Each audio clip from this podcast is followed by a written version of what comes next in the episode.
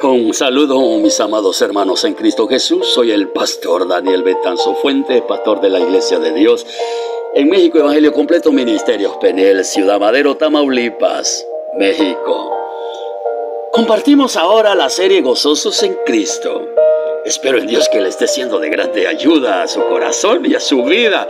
Nos gustaría saber de usted. ¿Cómo aumentar tu gozo? La última parte estuvimos hablando cómo aumentar tu gozo en Filipenses capítulo 1, verso 1 al 11. ¿Cómo aumentar tu gozo? Estuvimos viendo algunas bases. Y Pablo usa tres pensamientos en Filipenses capítulo 1, verso 1 al 11. Usó tres pensamientos que describen la verdadera comunión cristiana. Os tengo en mi mente, verso 3 al 6. Os tengo en mi corazón, verso 7 al 8. Y os tengo en mis oraciones, verso 9 al 11. Empecemos con la primera. La primera que estuvimos mencionando. el primer pensamiento de Pablo en el Filipenses capítulo 1. Os tengo en mi mente. Capítulo 1, verso 3 al 6. Ya lo dijimos. Os tengo en mi mente. Y luego Seguimos ahora en el punto número 2. Os tengo en mi corazón. Capítulo 1, 7 al 8 de Filipenses. Ahora vamos a profundizar un poco más, porque es posible tener a otros en nuestras mentes sin tenerlo realmente en nuestros corazones. El amor sincero de Pablo por sus amigos fue algo que no podía esconder. El amor cristiano es la evidencia de la salvación. Nosotros sabemos que hemos pasado de muerte a vida en que amamos a los hermanos. Primera de Juan 3:14. Es el lubricante espiritual que hace que la maquinaria de la vida trabaje sin problemas. ¿Ha notado cuántas veces Pablo usa la frase todos nosotros al escribir a los filipenses? Por lo menos hay seis en esta carta. Él no quiere dejar a nadie afuera. ¿Cómo demostró Pablo su amor hacia ellos? Él estaba sufriendo por ellos y sus cadenas eran la prueba de su amor. Él era el prisionero de Cristo Jesús por vosotros los gentiles. Efesios 3.1. Por medio del juicio de Pablo, el cristianismo iba a obtener una buena audiencia ante los oficiales de Roma ya que Filipos era una colonia romana.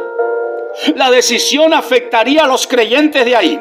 El amor de Pablo no era meramente algo de labio, sino que algo que él practicaba. Él consideró sus circunstancias difíciles como una oportunidad para defender y confirmar el Evangelio y esto ayudaría a sus hermanos en todo el mundo. Pero, ¿cómo pueden los creyentes aprender esta clase de amor? Me llevo mejor con mis vecinos no salvos que con mis parientes convertidos.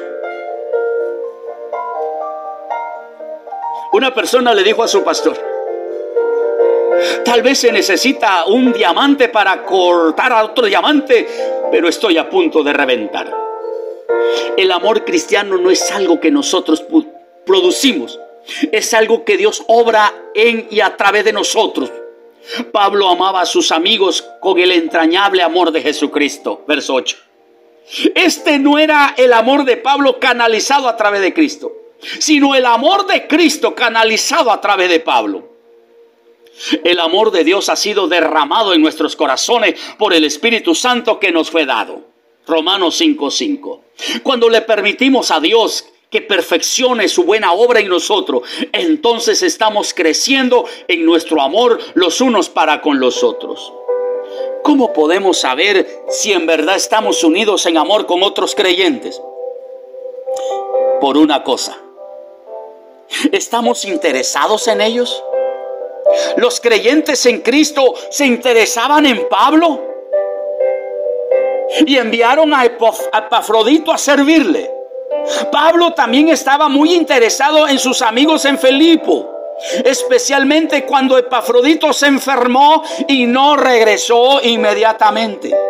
Capítulo 2, verso 25 al 28 de Filipenses.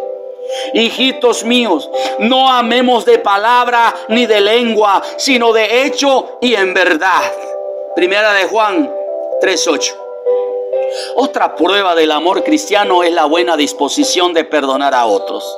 Y ante todo, tener entre vosotros ferviente amor, porque el amor cubrirá multitud de pecados. Primera de Pedro 4:8.